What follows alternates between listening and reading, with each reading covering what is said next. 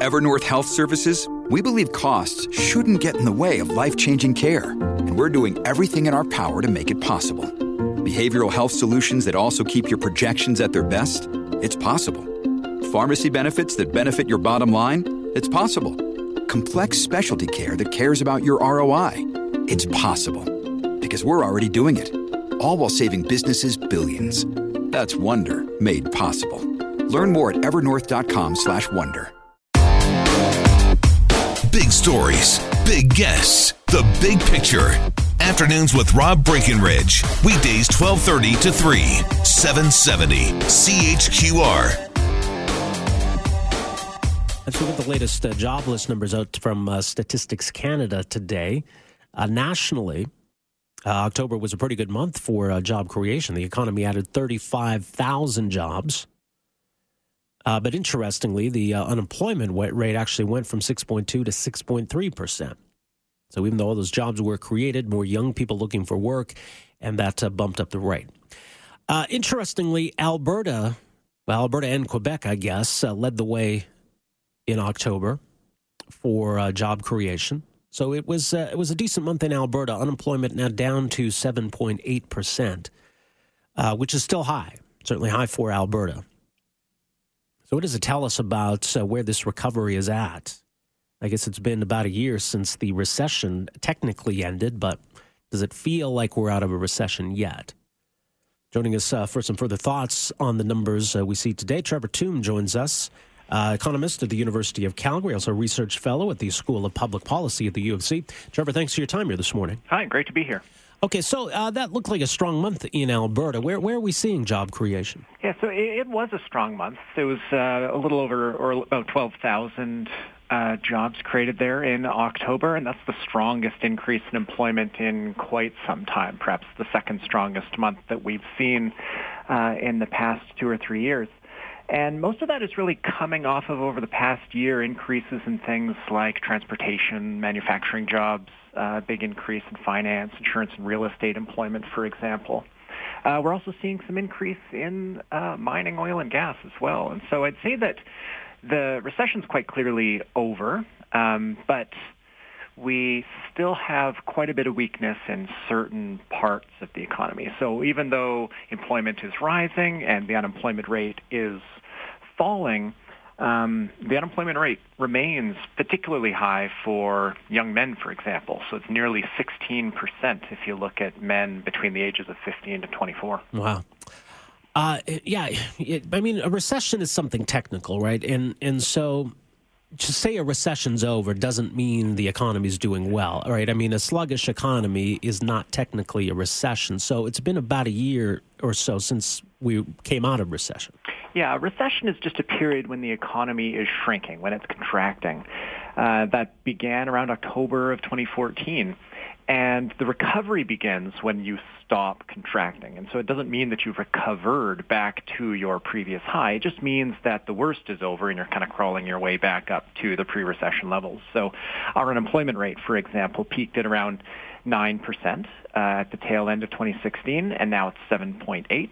So things are improving, but 7.8% unemployment is still substantially above the 4.5% uh, unemployment yeah. that we had prior to the recession. So there's still a, a while to go, um, but uh, the recovery certainly begun. Well, and, and yeah, and when, when it comes to jobless numbers, maybe it takes some time for, for that to recover. But you, you noted something interesting today that once we came out of recession, there there was uh, kind of a, a somewhat rapid uh, drop in unemployment. We started to see some job creation, and then for whatever reason, that that slowed. We actually saw unemployment uh, tick up a little bit. Yeah, and we actually had two kind of bad months in September and July that had some pretty substantial losses in employment. If we look back to July, employment fell by about fifteen thousand, and in September, employment fell uh, if I recall, by about 8,000. And so it hasn't been uh, a continuous and smooth recovery. It did start off quite strong. Uh, the unemployment rate, though, hasn't continued on that trajectory. And so it kind of looks like it's going to end the year overall on average a little bit below 8%, which is kind of where the forecasts were uh, earlier this year. And so it looks like the recovery is proceeding, at least on this measure, as people expected the recovery to go. In, in some other measures, though, the recovery is uh, a little stronger than we expected. Retail sales, for example, the growth there has been uh, quite dramatic. And so I'd say people's level of confidence in their spending is is up a little stronger than people expected. Well, that's encouraging. Now, you, you mentioned some of the sectors where we're seeing job growth, and, and I know there, there's a lot of skepticism out there, Trevor, because people say, yeah, well, look, if, if we're talking about public sector jobs, if government's hiring, that's not necessarily indicative of, of whether the economy's turning around. So as we've seen job growth uh, in Alberta since the end of the recession, how much of that has been public sector?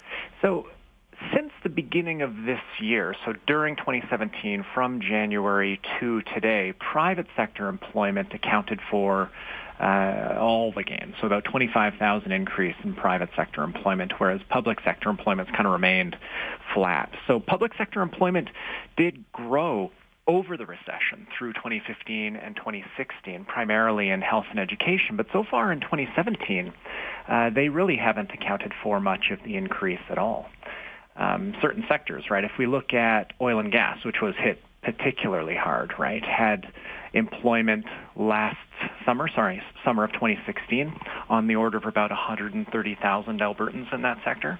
This last report showed that nearly 150,000 uh, people were employed in that sector. So it's certainly down from the pre-recession peak, but it's definitely up off of uh, the, the recession's floor.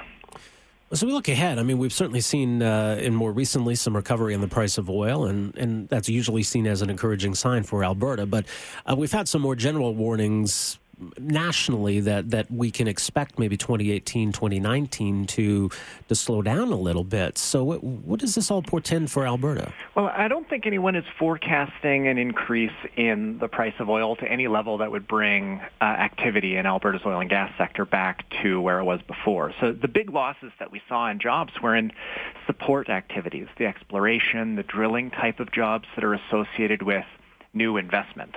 And with oil prices where they are, production is going to continue and indeed grow in Alberta, certainly, but the level of investment, uh, the rate at which the industry is growing is substantially below where it was at the pre-recession period. And so that means that the workers associated with building new facilities or exploring, uh, drilling new wells, that's fallen off quite a bit. And I think that hits particularly hard a certain type of uh, of workers. The biggest job losses have been seen among young men, uh, in particular young men with a fairly low level of education, no more than high school. And so for them going forward, it's going to be a pretty difficult adjustment. And I think that's where um, policies around retraining can be particularly effective.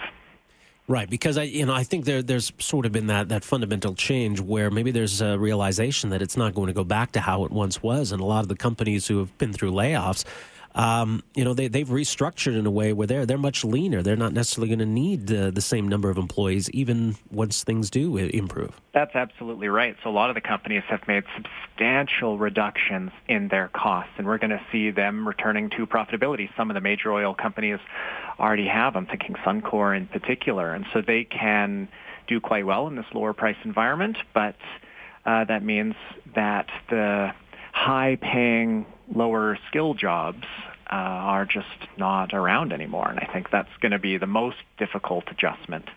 Uh, but for Alberta's economy as a whole, I'd say it's, doing quite well. I mean, it, even though the unemployment rate is quite high, I'd say that we still have the strongest economy in the country. We don't have a lot of discouraged workers, for example. And so our unemployment rate is high uh, because we have a lot of people looking we have a mm-hmm. very high participation rate. A lot of people want jobs here, which is not the case elsewhere. And as a fraction of our population, uh, more people have a job in Alberta than any other province, e- even now. Yeah, I mean, there, there's still a lot to envy about Alberta's economy, uh, even though we've been through uh, everything we have in the last couple of years. Now, are, are we seeing, um, know, in terms of the duration which people are unemployed, and I know that was becoming a big concern here in Alberta, but is that starting to improve? Yeah, that was a big concern. Typically, prior to the recession, you'd see about 10 to 15,000 people or so, rarely above 20,000 people unemployed for more than six months. Uh, but through the recession, that increased dramatically. So about 75,000 people were earlier this year unemployed for more than six months, but that has dropped off quite a bit. And so now it's about half that level. So 45,000 or so Albertans have been unemployed for six months or more. And so, so that's good to see because it's the longer term unemployment that is particularly damaging. Uh, we see that skills deteriorate when not engaged in employment, for example, and the financial strain on families becomes particularly difficult.